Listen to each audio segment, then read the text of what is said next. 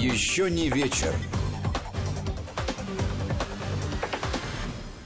Здравствуйте. В студии Вести ФМ Гия Саралидзе и Владимир Аверин. Здравствуйте, друзья. Как обычно, мы с Геей в этой программе будем говорить о тех темах, которые нам сегодня показались наиболее интересными. Надеюсь, что они и вам тоже покажутся такими, и вы присоединитесь к этой дискуссии, к этому обсуждению с помощью WhatsApp и Viber. Сюда можно написать на номер 8 903 170 63 63 8 903 170 63 63. Если вам удобнее смс-портал, то тогда короткий номер 55 33, слово «Вести» в начале текста. Мы обязательно используем ваши мысли в нашей программе, иногда выдавая за свои дежурную шутку, я скажу. Да, с удовольствием. Да. Почему шутка? Это правда? Но, а хотелось бы скрыть это от наблюдателей. Да, ну, а сразу скажу, что а, на вас сегодня вся надежда, на нашу аудиторию, потому что один хрипит, другой плохо соображает после вчерашнего марафона вечернего, да. Ну, сегодня вместо двух один фактически. Один будет голосом, другой мозгом. мозгом. Да. Но я думаю, что часть нашей аудитории, по крайней мере, вместе со мной вчера вечером пристально следила за событиями, которые разворачивались в Париже. Заседание нормандской четверки.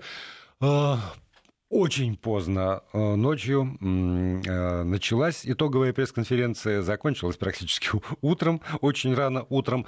И те тезисы, которые были там озвучены, в общем, сегодня уже неоднократно нашими коллегами и здесь, в этом эфире, и на телевидении, и на радио, и в газетах, журналах, в интернет-изданиях анализировались, безусловно.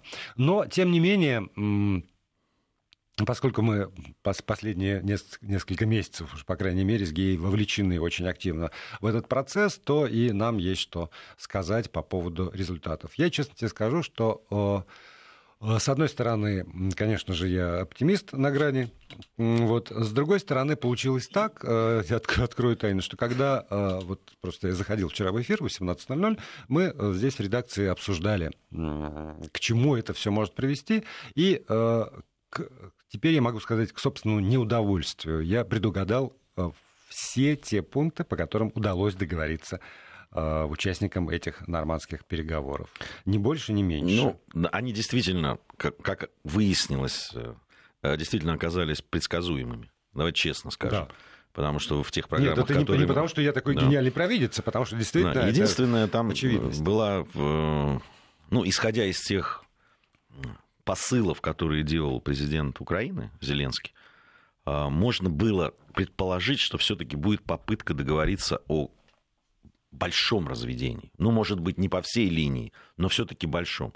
А не вот эти три точки, которые он назвал, и которые, как говорят специалисты и эксперты, они, ну, такие, да, легкие. Для Знаешь, вот, вот я здесь с тобой соглашусь, потому что действительно, когда президент Зеленский собирался, то главный тезис был, это давайте мы прекратим огонь, давайте, чтобы не гибли люди. Да? А тогда, получается, ну логически, самый простой инструмент для того, чтобы не гибли люди, это отвести стреляющие стороны на расстояние, с которого не дострелить.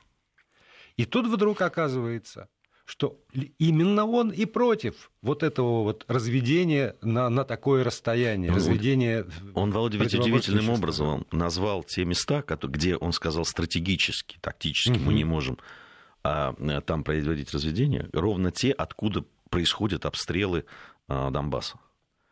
Вот, э, да, там тот, тот же, тот, та же Горловка, она вот обстреливается ровно из того места, про которое он сказал. Да, там счастья нет, Дебальцева нет, потому что мы не можем у меня вопрос, вот я, я когда это слушал, почему? Потому что стратегически, еще там как-то мы... Это не от, вот для меня это не ответ. Почему? Если главное, опять же, я вот если... Но все равно, рано или поздно, все равно, но это же стоит рано или поздно, придется да. разводить. Ну вот он сказал там так а же... Что, за, перестанет за, быть За 20 лет, за 6-8 лет, за 6, через 6-8 лет э, Владимир э, Александрович, Александрович. Александрович, боюсь, вы не будете президентом Украины. И тогда это что? А это тогда мы, значит, это отодвигаем на следующую, как там говорят, каденцию, и с нас и взятки гладкие. Ну а как иначе? Не, ну, а, еще ладно, там, что он там себе нарисовал по поводу того, сколько он будет в качестве президента, это его личное дело. А про людей, ну, которые там, да. которых обстреливают. Что значит 6-8? Им, им так, вы им так и скажете? Здесь ведь действительно интересно, а, а кому были направлены вот эти слова потом? На брифинге, на... Они в том числе и, и тем людям, которые на Донбассе живут. Он все время пытался, знаешь, там э, сместить это и, и говорить о том, что, ну, на Донбассе вот и, и даже те, э, те области, где, как он говорил, и все время подчеркивал, это сепаратисты, вот оттуда есть друзья, которые... Их тоже надо включить, да ради бога. Но только речь идет о, мире и войне. Вы кого хочешь можешь включать. И в, в эти комиссии, в переговоры там, и так далее. Но речь-то идет, что сначала надо, для того, чтобы перестали стрелять, надо развести войска. Там, где они разведены, они не стреляют. Там, где они близко, они будут стрелять. Будут провокации, и они будут стрелять. И это нигде в мире еще не смогли победить этого. Да, и при этом именно украинская сторона все время говорит о том, что для нас приоритет, вот как бы э, э, там, Россия и Путин – ставят на первое место политические вопросы, а потом вопросы безопасности. А мы-то вот исключительно сначала вопросы безопасности, а потом политические. А по факту получается, что, что нет. И потом, когда ты говоришь, что он обращается. Вот правда, было ощущение, э, и, и он, и перед ним, когда вот вышел министр внутренних дел... Э, это вообще отдельный а, разговор, а, Аваков, да, и, и стал там сливы, что называется, какие-то делать журналистам, вот было абсолютное э, ощущение, что обращаются исключительно к тем людям, которые там разбили палаточный лагерь на Банковой. Вот к ним все. Вот вы там говорите, там, э, зрада? Нет, зрады нет. Значит, пере, там перемоги, может быть, нет, ну это... но, но зрады нет. Разойдитесь, это разойдитесь, сло... успокойтесь. Это можно назвать слоганом его пресс-конференции и брифинга. Зрады не случилось. Угу. Красные линии, о которых вы мне говорили, не, мы да. к ним даже не подходили. Я вот. сделал все, как вы мне говорили. Да, как вы ну, говорили. Это при, при, при этом, да, при этом я сделал все, что вы говорили, только не сделал фактически ничего для того, чтобы мир был. Вот так это звучит. И еще одна вещь. Вот я, я сегодня, в общем, я последние два дня про это говорю в телевизионном эфире, в программе «Кто против». Для меня очень важные э, слова. Правда, я человек, не знаю, ухо, я человек слова. Для меня очень важно, какую лексику использует тот или иной э, там, персонаж, и уж политический э, персонаж в том числе. И, и вчера, э, до начала этой самой встречи, э, довольно много было разнообразных э, заявлений политиков там, и Европы, и Америки, и везде рефреном таким проходила там, поддержка Украины, мы поддерживаем и, и территории, и территории, и суверенитеты территории, и вдруг диссонансом для меня, например, некоторым прозвучало заявление так, вот вчерашнее Папы Римского, который говорит территории и население этих территорий. И вот это вот одно слово, которое, в общем, вставлено, э, почему, почему всех остальных не интересует? Почему э, на этой пресс-конференции тоже один человек, и, к счастью, это оказался президент моей страны, Владимир Путин, говорит, надо же думать и о простых людях, а не только оперировать вот этими вот понятиями, которые, наверное, важны, наверное, важны суверенитет, территориальная целостность, там, право, там, еще, еще чего-нибудь. Но если это все не заточено, не, не, не устремлено вот на, на этого обычного человека, над которым свистят там пули и снаряды, так, грош цена всем для меня для, персонально для меня, правда, грош цена всем этим высоким понятиям. Если вы не можете защитить нормального, обычного человека от э, того, чтобы он сам э, и, и остался жив, и дети его не стали инвалидами и остались живы. Ну, понимаешь, мне еще очень резанула вот эта попытка э, спекулировать на вот это, том, что я русскоязычный президент. Я же русскоязычный президент, вы видите, значит, никакой проблемы с э, русским языком на Украине нет. Ему президент России тут же ответил, но, собственно, ну, правда, э, когда ты, с одной стороны, э, когда шел в президенты, когда твоя партия выбиралась, ты абсолютно точно формулировал, что ни по языку, ни по этому никакой дискриминации не будет. И сейчас, он, так же, как наши коллеги с Украины, начинают делать, ну, правда, ну, это даже со стороны как-то выглядит жалко и э, жалеешь их. Ну, да, ну правда, что потому что вы... Тех законов-то мы читали. Ну да, ну, вот, ну, вот я спокойно говорю на русском, ну и чего, да, говоришь. На кухне можешь, можешь даже в нашей студии поговорить, можешь выйти на улицу и там спокойно разговаривать, безусловно. Но школы, это, и это факт, сентября следующего года русских школ не будет. Какая еще дискриминация нужна? 38% считают себя русскоязычными. Это даже меньшинством нельзя назвать в стране национальным. Когда 38%, понимаете?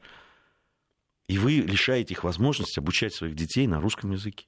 На родном языке. Не на русском языке. Надо, надо четко, абсолютно сказать, на родном языке. Но есть вопросы к этому? Есть. Но посмотрите, как это происходит в той же Финляндии с шведским языком. Мы неоднократно об этом рассказывали. Ну что, что, как вы нас хотите переубедить? Тем, что вы спокойно говорите на улицах Кременчуга на русском языке, и вам никто морду не бьет?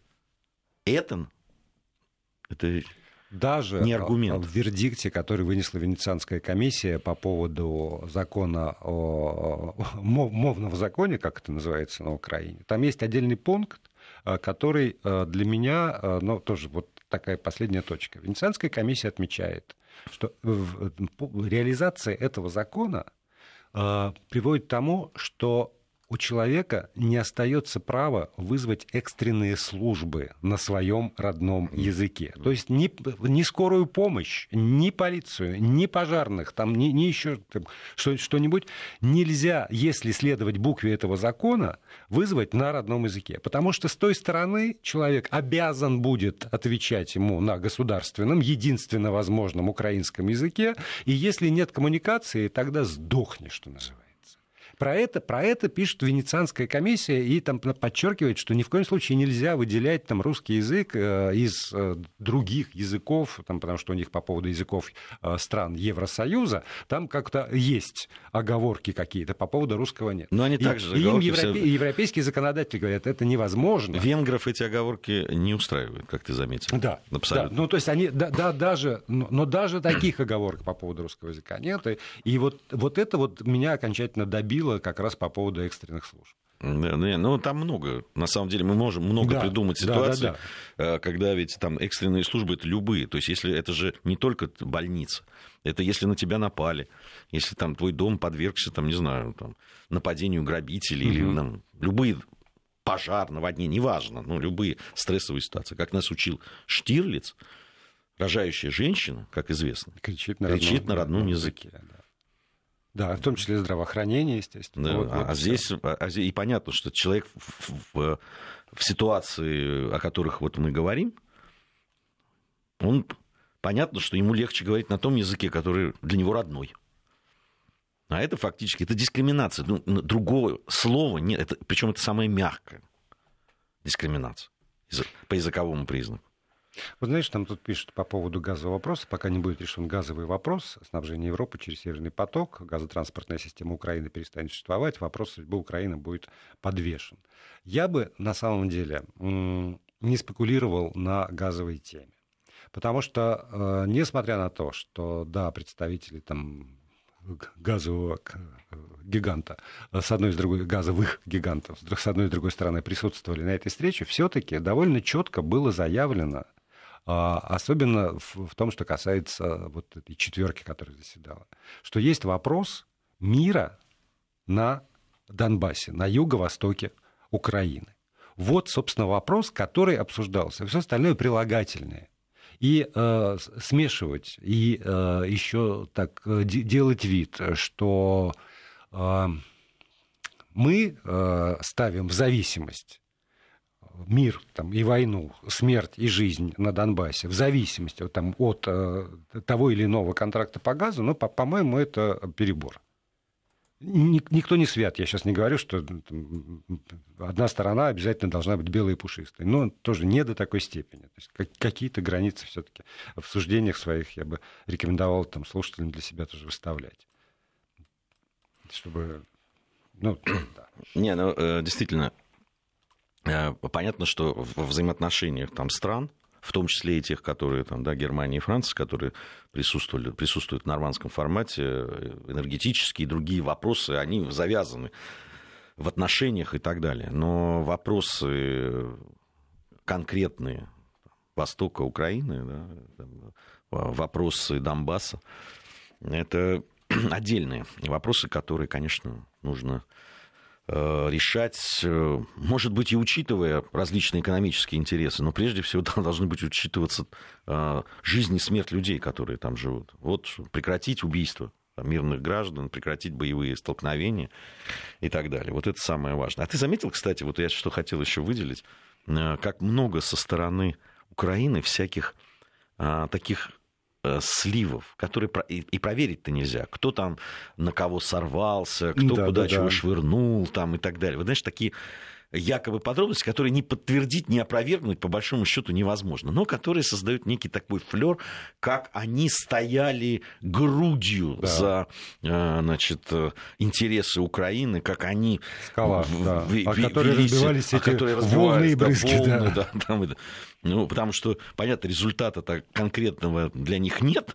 Ну, в общем, я бы даже сказал отрицательно, потому что об этом сегодня очень много говорили, и я считаю, что это абсолютно правильно. Главный итог Э, нормандских вот этих переговоров то, что э, нынешний президент Украины взял на себя ответственность за все те договоренности, которые были достигнуты еще при Порошенко. Он поставил опять подпись под Минскими соглашениями, он поставил подпись под э, имплементацией, под формулу Штайнмайера и ее имплементацией. И, чтобы теперь остальное все, как говорит наш коллега и друг Дима Куликов, остальное все бла-бла. Вот. А подпись это стоит. Другое дело, будет он или нет. Он тут же сказал, что не будет. Э, Зеленский, что он не будет э, все это осуществлять, но подпись стоит, и ответственность уже на нем. Это однозначно. Да, и как правильно было замечено, может быть, э, Минские соглашения в их виде подписанном, они абсолютно не могут устроить никакую сторону. Вот это не абсолютно э, там, идеальный вариант для э, жителей республик непризнанных. Это, конечно же, не абсолютно идеальный вариант для Украины. Это не абсолютно идеальный вариант даже для стран-гарантов этих соглашений э, России, Франции и Германии. Но любые переговоры, любой конфликт невозможно решить там без компромиссов. Конечно же, это компромиссный вариант, конечно же, это уступки. Но если уже эти компромиссы были как-то признаны, эти компромиссы подписаны, и обязательства на себя взяты, ну, то тогда каждая сторона обязана их выполнять. Вне зависимости от того, там, нравится, не нравится, идеально, не идеально, создает проблемы, не создает проблемы. Да, создает. Но если, опять же, главная цель – это прекратить убивать людей, и, и найти способ там, объединиться, вот это вот территория, это хорошо, вы хотите территории, но для, даже для того, чтобы эти территории не пустыня, там люди живут, и без учета этих людей, ну, не, невозможно же. А тогда, да, тогда компромиссы, тогда уступки, так, тогда надо искать пути примирения, тогда, да, понимать, понимать мотивацию. Как, как иначе? Да, здесь важно целеполагание. А, э, что стоит да, там, за теми или иными действиями. А, вы хотите что сделать? Потому что изначально Зеленский-то как раз говорил о том, что мы хотим, помнишь эти его слова были, вернуть людей прежде всего. Угу, да, сначала. Он же сначала он с, с этого начинал. Все начиналось. Да, мы хотим, людей. Они же там собирались, там, мы им будем с ними работать, мы будем с ними разговаривать. Мы телеканал будем... сделаем Телеканал специальный. сделаем специальный, да, это тоже очень удивляет. То есть, если специальный телеканал, они будут что-то показывать того, чего они не будут показывать всем остальным жителям Украины. Я правильно понимаю? Для этого ну, нужен... Ну, конечно, Василий Васильевич, посыл был такой, что мы да, должны этих людей вот завоевать, завоевать не в смысле смысле да. Э, огнем и мечом, а прежде всего ментально. Мы должны найти с ними возможность разговора, а иначе как? Без, без этого разговора, чтобы быть услышанными, быть понятыми. А, а в итоге все приходит опять вот к этому территории и суверенитету. Без людей желательно. Ну, вообще, э, когда Зеленский говорил так презрительно о федеративном устройстве, это странно смотрелось, потому что рядом с ним в это время сидела канцлер Германии. Как известно, страна, которой она так долго уже руководит, называется Федеративная Республика Германии. Да, вот это, это, конечно, когда он так, мы, мы унитарное государство, мы никогда там, да подождите, ну хорошо, вы все равно, вы хотите, а, вы ставите на одну чашу весов унитарность, на другую а, мир. Что у вас перевешивает тогда? А федеративность звучит как оскорбление. Как оскорбление. Да, да, да. И вы, Соединен... Ангела Меркель, руководитель... Я уже про Соединенные Штаты Америки Это роль ругательная, да, прошу ее ко мне не применять. Не применять. Да. Про Соединенные Штаты просто молчу. Там ужас в одном штате есть, смертная казнь, а в другом близко нету. Да. В одном можно жениться, в другом нельзя жениться. В одном можно слона водить по улицам, в другом нельзя. Я больше скажу. В одном штате можно рыбу ловить с лошади, а в другом нет. Вот. вот. Допустим, в штате Юта нельзя. До 6 лет можно получить, если ты рыбачишь с лошади. Это удивительно, но это так. Ну, есть, видимо, как и уважается право этого штата, и людей этого штата вводить э, вот такие вот ограничения. И не ловить рыбу с лошади. Ну, когда-то по, ввели. По, да, по этому поводу же там президент США не устраивает там, облаву на штат Юта. Да. Не окружает стеной.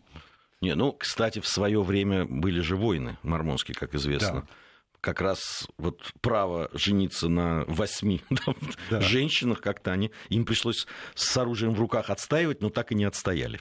Но, с другой стороны, тоже же вот нашли способ э, примириться, нашли э, способ да, найти, нашли, найти, найти пришли федеральные войска, да, надавали по ушам, и все, и все примирились тут же. Тогда это рецепт?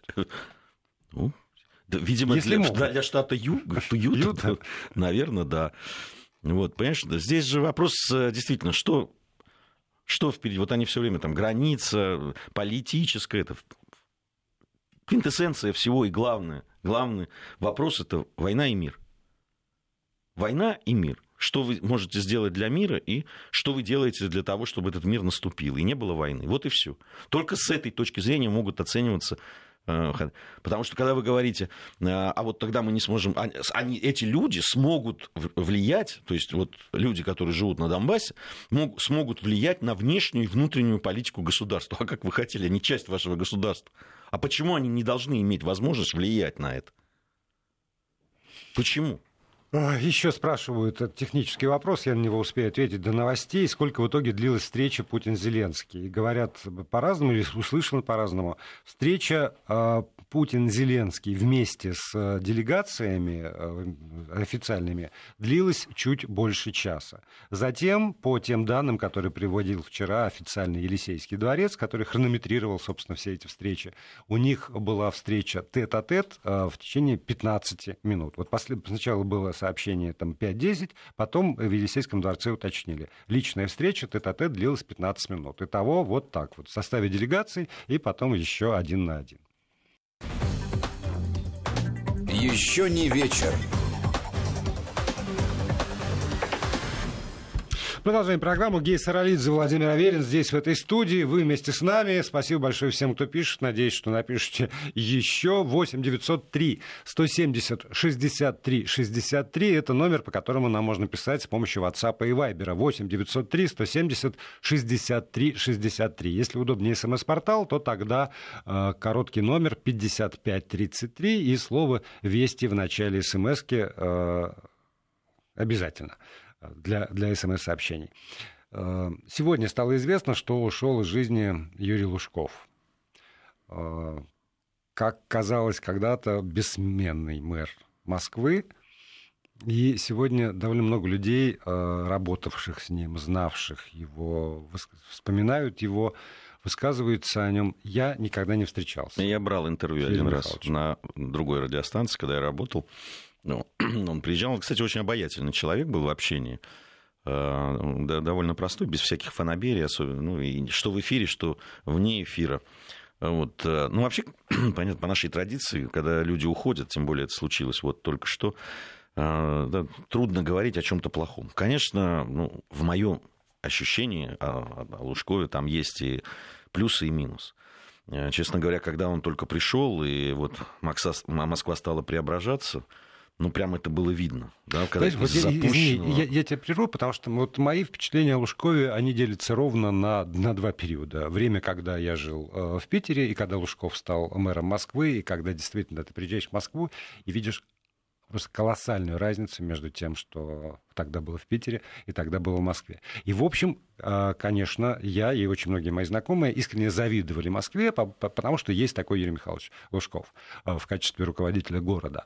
А вот когда я уже приехал в Москву э, сюда работать, я уже застал такую резкую поляризацию. Одни были оголтело за, а другие были столь же оголтело против. Ну, с претензиями, во всяком мне случае. Кажется, да, мне кажется, это вообще удел практически всех градоначальников, э, если посмотреть, а тем более, которые очень долго на своем посту находятся, претензии всегда э, есть. Э, да, вот сейчас мы много упоминаем того же Джулиани. Ведь это сейчас говорят гениальный мэр там, и так далее. А претензий к нему было тоже ворох и, и тележка.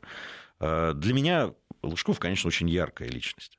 Это вот, ну, э, человек, который, да, там, на мой взгляд, очень много ошибался, а может быть, и не просто ошибался, а вот, может, это по-другому можно назвать, э, вот, но который был, во-первых, действительно сделал много хорошего, ну, мы можем и транспортные какие-то вещи, где тоже были, кстати, ошибки какие-то, и вот это его желание все сделать по-своему, да, он никому особо, он доверял только своему вкусу, со своим представлением вкусом, о прекрасном да, вкусом, и так далее.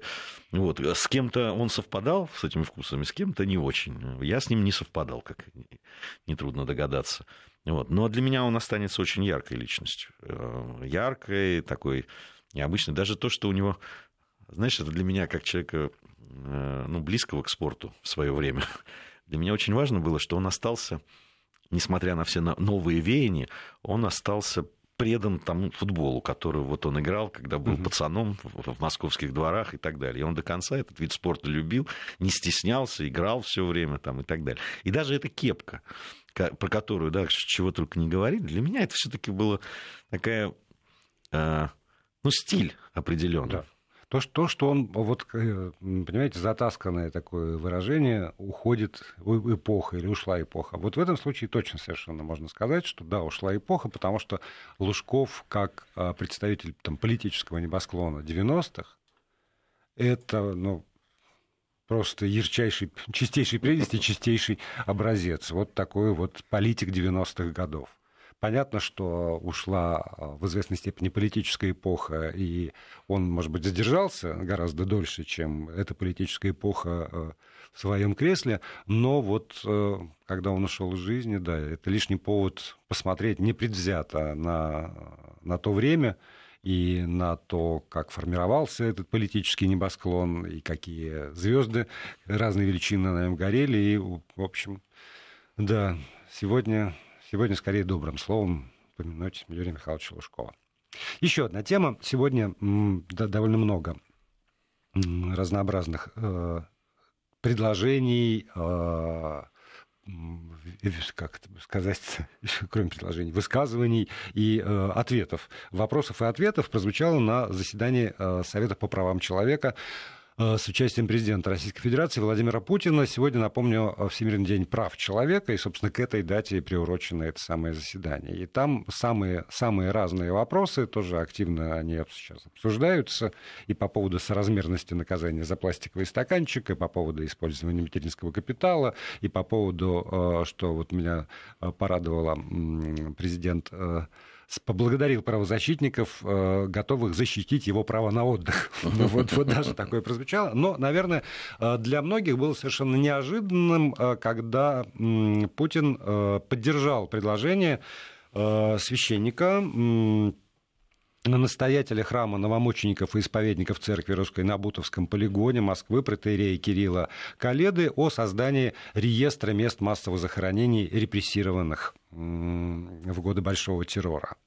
Э, в годы сталинских репрессий. И это действительно очень э, сложная такая проблема, которая, по поводу которой нет единого мнения, по-моему, в нашем обществе совсем.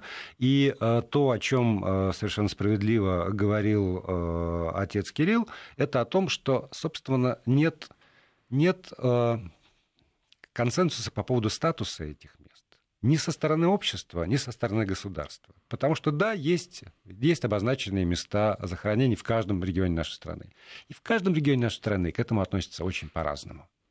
Где-то, как Бутовский полигон, это все-таки признано и, в общем, уважаемо, а где-то, как Сандармох в Карелии, там бесконечные какие-то споры и ссоры. Вот э, там пермский пример приводился, когда ребят э, просто пытаются засудить за то, что они организует место памяти на месте этих массовых репрессий.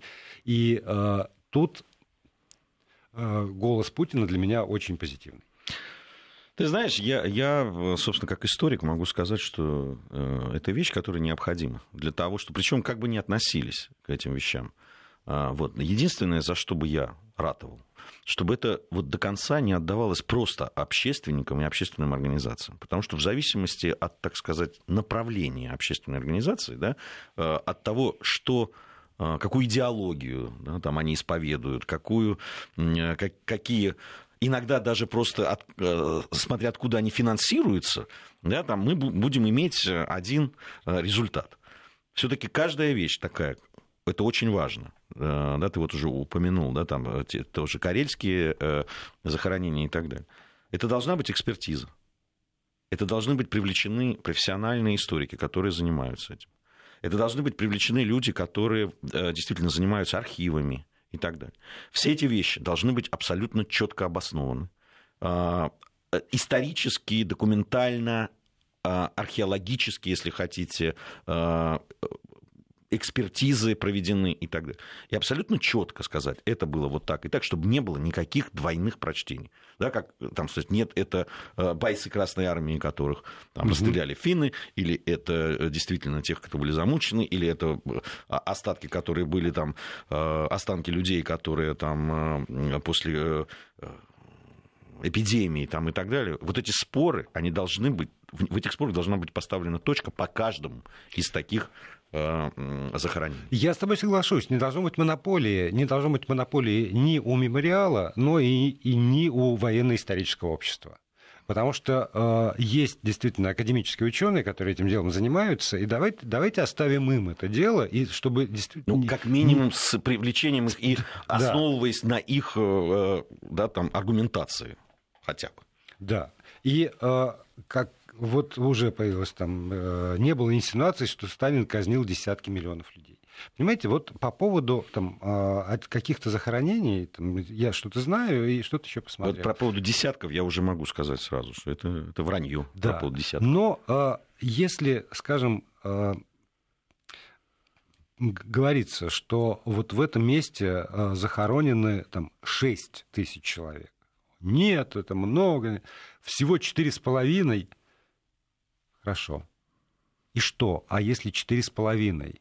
то место, это, это место массового захоронения, 4,5 тысячи человек, оно недостойно того, чтобы э, там было место памяти, чтобы люди знали, что это что именно там это было, и, в общем, для очень многих людей... Вот Путин же сегодня сказал, как он благодарен поисковикам, которые нашли э, захоронение, место захоронения его брата, в блокаду. Он вот погиб, место было неизвестно, и с помощью поисковых отрядов стало известно там место на Пискаревском кладбище, вот курган, э, точно совершенно. И для человека это важно. Это правда важно. Вот ровно так же важно для, для людей, у, э, у которых в, в этих разбросанных по всей стране местах массовых и немассовых захоронений э, репрессированных то, тоже родственники. Почему мы им отказываем? Только для того, чтобы не было инсинуаций? Ну хорошо, давайте уточним, наконец, эти а, там, десятки или, или не десятки, 6, 6 тысяч или 4,5. Но э, отрицать необходимость э, иметь эти, эти самые места и отрицать необходимость установить, наконец, статус этих мест, чтобы было понятно, кто там отвечает за ну, просто за сохранность, за порядок, за то, чтобы это существовало и не развалилось, пора бы уже это сделать, наконец, вне зависимости от того, я... как вы относитесь к Сталину, хорошо или плохо. Я вот со своей стороны скажу вот по поводу все-таки 4,5 и 6 и так далее. Это очень важная вещь. Ну, на мой Она взгляд. важная? Она важная не потому, что там 4,5 или 6. Но дело в том, что э, постепенно там из там, 2,5 или 4 тысяч это становится десятки тысяч. А? Из 900 тысяч расстрелянных это превращается в десятки миллионов и так далее. Но это история нашей страны. Давайте ее уважать. И в том числе и э, разбираться в сложных страницах, да, а их много, и не только у нашей страны. Да, они есть, есть у любой да. абсолютно.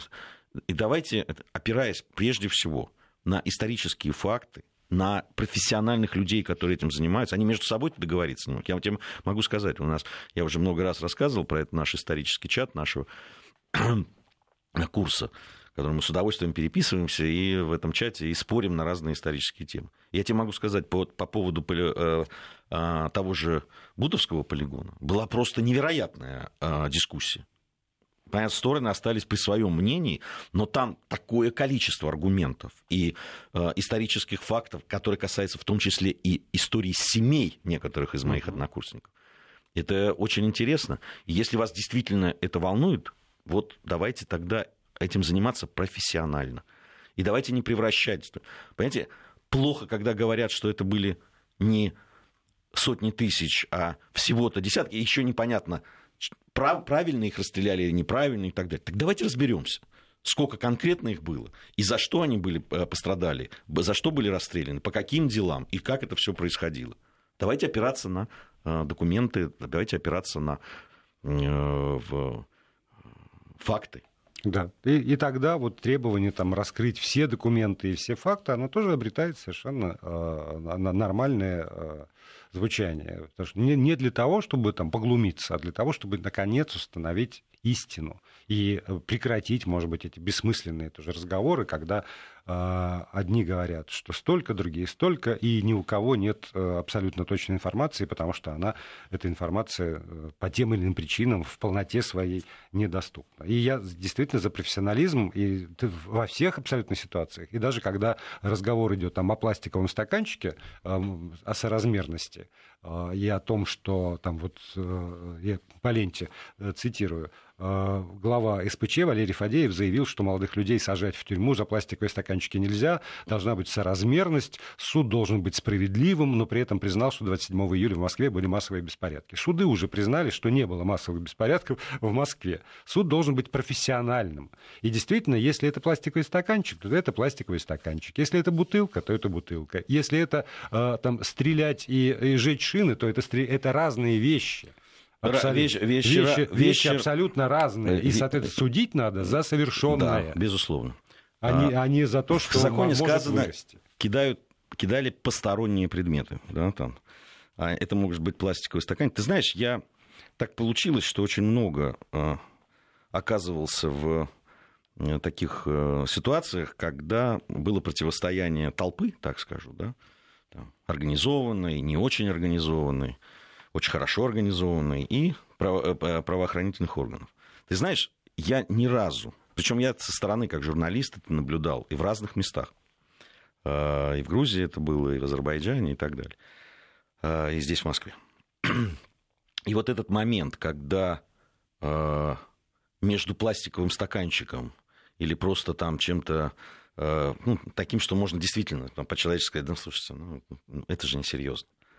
И этот момент, когда от э, пластикового стаканчика до стеклянных бутылок, э, и, а, а потом и до просто до прямых столкновений, это мгновение, оно непонятно как происходит. Понимаешь, дело в том, что толпа и вообще вот, да, когда, когда народу много очень, оно, там есть свои какие-то законы, да, тому, как они действуют, как они работают. Я думаю, что как раз об этом президент говорил, когда вот говорил о пластиковом стаканчике. Понимаешь, от пластика, я, я уверен абсолютно, это мое убеждение, основанное на моем опыте. Э, пластиковый стаканчик может полететь, и ничего, понятно, что ничего не будет. А, и либо пластиковый стаканчик, один, два, три кинутых, могут превратиться потом в страшную, абсолютно в страшную бойню, и в которой там и пострадают и те, кто стаканчики кидал, и те, кто в кого кидали, а особенно тех, кто вообще не, не кидал и ничего не делал, а просто попал под замес, как это очень часто бывает. Поэтому э, я не кровопийца, и, и я не, э, не жажду крови там кого-то. Но есть вещи, которые люди, которые призывают да, людей выходить на улицы, должны абсолютно четко понимать да, какую ответственность они на себя берут, особенно когда это не санкционировано, когда есть возможность по любым причинам, что это может превратиться в бойню. Здесь должна быть ответственность как власти, безусловно, так и тех, кто э, призывает, и тех, кто выходит. Конечно. И, и я неоднократно и здесь, в этой студии, говорил о том, что ответственность прежде всего на организаторах. Чего мы не видим по тем процессам, которые, судебным процессам, которые идут. По поводу профессионализма, да, конечно.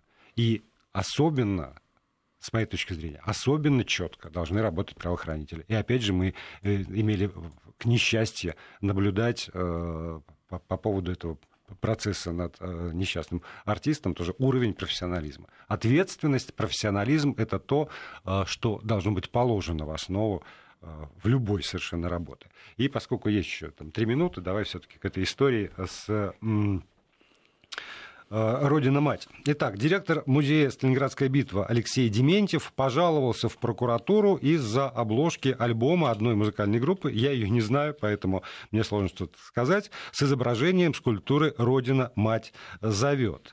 Он э, в своем обращении в прокуратуру э, написал, что э, обложка этой, этого релиза, назову это пластинкой, осквернила мемориал потому что э, родина, скульп, изображение скульптуры Вучетича «Родина, а мать зовет» совмещено, совмещено со скелетом, как он написал. И вот здесь вот тоже мне бы хотелось, на самом деле, от руководителя культурной организации большего профессионализма. Да, он выпускник аграрного факультета. Да, его диссертация звучит «Капельное орошение томатов в условиях Волго-Донского междуречья».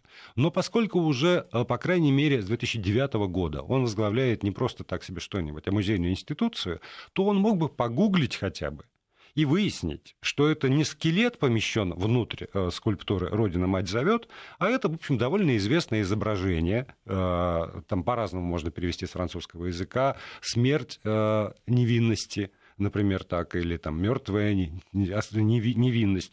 Но это известная скульптура из Лувра, которая, собственно, и создана тоже в свое время как символ страдания страшного страдания от религиозных войн кровопролитных, там, эпидемий, всего на свете, это начало XVI века. Там поздняя готика, ранний ренессанс, там по-разному ее э, определяют искусствоведы, но это в общем, всемирно известные произведения скульптуры, помещенные во всемирно известную сокровищницу этого, скульптуры, э, этого искусства э, в Лувр.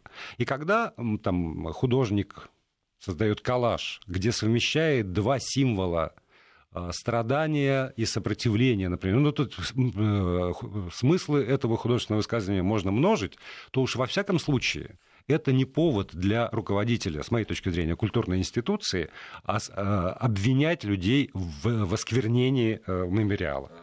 Я думаю, что немного найдется людей. А микрофон? Немного людей, которые увидят этот плакат, э, узнают, э, что это соединение двух да, там, произведений, один из них в Лувре. Вот, вот здесь бы я все-таки на этом заострил бы внимание. Вы уж погуглите. Еще не вечер.